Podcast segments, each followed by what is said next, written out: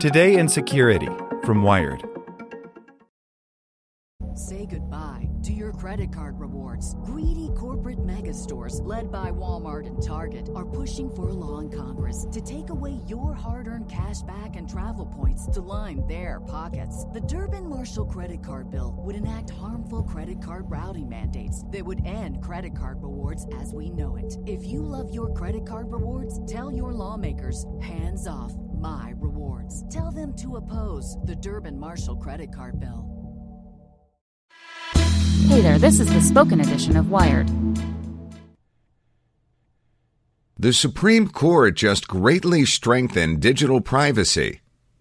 By Louise Matsakis. In a highly anticipated decision released Friday, the U.S. Supreme Court updated Fourth Amendment protections for the digital era. In a 5 4 ruling, the court decided in Carpenter v. United States that the government generally needs a warrant in order to access cell site location information, which is automatically generated whenever a mobile phone connects to a cell tower and is stored by wireless carriers for years. The ruling does leave the door open for law enforcement to obtain such information without a warrant in some cases. Still, the court recognizes that cell phones are not voluntary but necessary for modern life and that their technology poses some unique circumstances for the law.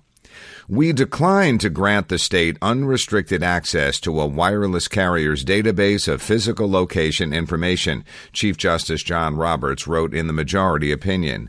In light of the deeply revealing nature of CSLI, its depth, breadth, and comprehensive reach, and the inescapable and automatic nature of its collection, the fact that such information is gathered by a third party does not make it any less deserving of Fourth Amendment protection.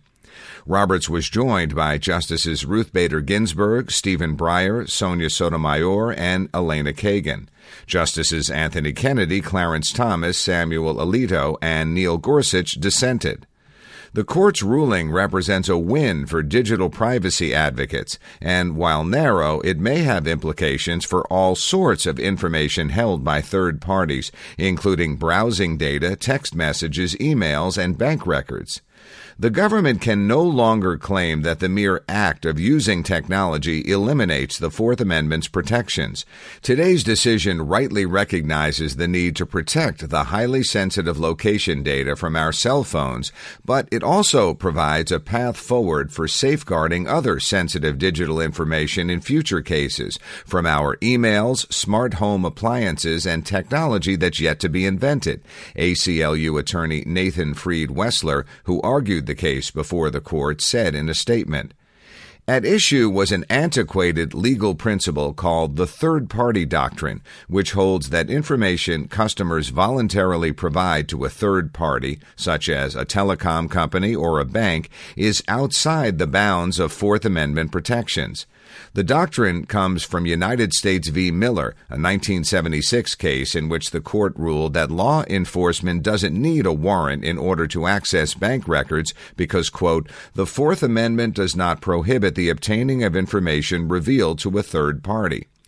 Three years later, in 1979, the court ruled in Smith v. Maryland that the third party doctrine also extends to call records collected by phone companies. But on Friday, the Supreme Court said that cell site location information is a quote, qualitatively different category of information. CSLI allows law enforcement to paint a nearly complete picture of Americans' movements. Last year, AT&T and Verizon jointly received nearly 125,000 requests from law enforcement for CSLI data, according to their transparency reports. Law enforcement officials will now only be able to make such requests after obtaining a warrant, which will require them to demonstrate probable cause. The court has expressed uneasiness about the collection of vast amounts of digital data before. In the 2014 case Riley v. California, it ruled that police generally need a warrant to search the cell phone of a person under arrest. And in 2012, in United States v. Jones, the court said that it does violate a person's Fourth Amendment rights for the government to place a GPS tracker on their car without a warrant. In Carpenter, Roberts left the door open for courts to obtain location information without a warrant in two circumstances. The court declined to decide on whether law enforcement seeking a smaller window of records, fewer than seven days, which is what the government requested from Sprint in the case, constitutes a Fourth Amendment search. The opinion also allows for exceptions for emergencies like bomb threats, active shootings, and child abductions. This is a huge victory not only for privacy, but also, frankly, for reality, says Sarah St. Vincent, a national security and surveillance researcher at Human Rights Watch. When you share your location data via your cell phone, it's not really voluntary. What's critical is those exceptions. The lower courts are going to need to be vigilant about making sure they're not abused.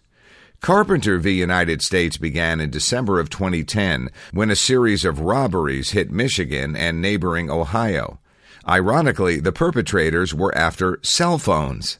Over the course of a year, they robbed several Radio Shack and T-Mobile stores at gunpoint, filling plaid laundry bags with smartphones.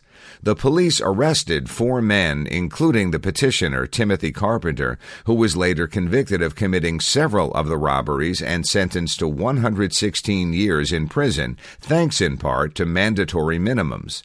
Law enforcement was able to connect Carpenter to the crimes by obtaining more than 100 days' worth of his smartphone location data records from Metro PCS and Sprint, all without a warrant.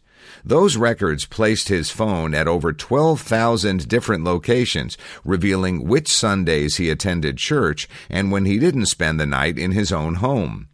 Law enforcement officials were able to get the records under the Stored Communications Act, passed in 1986, which requires prosecutors to demonstrate, quote, specific and articulable facts showing there are reasonable grounds to believe that electronic data being sought is relevant to an ongoing criminal investigation.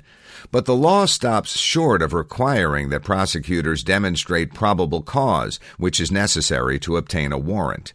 Before his trial, Carpenter argued that obtaining the records constituted a Fourth Amendment search, and therefore the police should have needed a warrant. His motion was denied, and the Sixth Circuit Court of Appeals later upheld the case. The Supreme Court agreed to hear it last year. In one of the dissents, Justice Kennedy, joined by Justices Thomas and Alito, maintains that cell site records, however, are no different from the many other kinds of business records the government has a lawful right to obtain by compulsory process. They call the distinction between CSLI and other records like financial or telephone records made by the court illogical. Orin Kerr, a prominent Fourth Amendment scholar at George Washington University, filed a brief in support of the government. He argued that cell phone location data merely simulates the real world. You can't expect privacy when you walk to the store, he argued, so you aren't entitled to privacy when it comes to the cell phone location records that show you went there. A neighbor or the store clerk may have a memory of where you went, just as your cell phone keeps a record. This is a location tracking opinion case, which just happens to involve cell site records, Kerr wrote in a tweet after the decision came out. The facts here and the existing technology are less important. Justice Roberts rejected Kerr's argument. Sprint Corporation and its competitors are not your typical witnesses. Unlike the nosy neighbor who keeps an eye on comings and goings, they are ever alert and their memory is nearly infallible, the majority opinion reads. 14 of the largest U.S. tech companies, including Google, Apple, Facebook, and Microsoft, filed a brief in support of updating the Fourth Amendment for the digital era. It was technically not filed in support of either party, but largely backed Carpenter's position. The cohort even included Verizon, which cooperated with the National Security Agency as part of its broad bulk surveillance programs for years.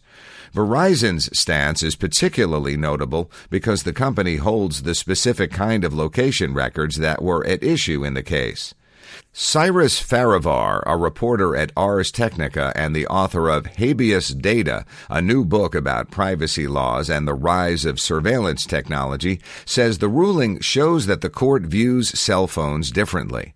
They're an entirely separate class of devices that provide a very intimate look into the most detailed elements of our life, not only where we go generally, but where we go extremely specifically, he says. He also notes that the court was split and that it took a long time for it to come to its decision, which was unusually released on a Friday. That suggests that this is an issue that the court came to with a great deal of thought, discussion, and deliberation. This is not an easy decision to reach. We don't know yet how the ruling might impact other forms of government surveillance. Justice Roberts was careful to note that the ruling is intended to be narrow in its scope, writing that the court does not call into question conventional surveillance techniques and tools such as security cameras, nor do we address other business records that might incidentally reveal location information. Further, our opinion does not consider other collection techniques involving foreign affairs or national national security. Ultimately, if digital privacy advocates want to limit government surveillance, the Supreme Court is likely not the best avenue to do so. It's important to remember that the facts of Carpenter took place eight years ago. My iPhone and your iPhone have gotten a lot better in those eight years, says Farivar. We can't wait for the Supreme Court to get there. We need to do a lot more on the front end. We need to do a lot more ideally in Congress. Otherwise, our states and our cities need to decide where the limits are. The decision might not mean much for Timothy Carpenter due to the good faith exception, which says if law enforcement obtained evidence believing they were acting according to legal authority, it's still admissible in court, even if the law changes. Say goodbye to your credit card rewards. Greedy corporate mega stores, led by Walmart and Target, are pushing for a law in Congress to take away your hard earned cash back and travel points to line their pockets. The Durbin Marshall credit card bill would enact harmful credit card routing mandates that would end credit card rewards as we know it. If you love your credit card rewards, tell your lawmakers hands off my rewards. Tell them to oppose the Durbin Marshall credit card bill.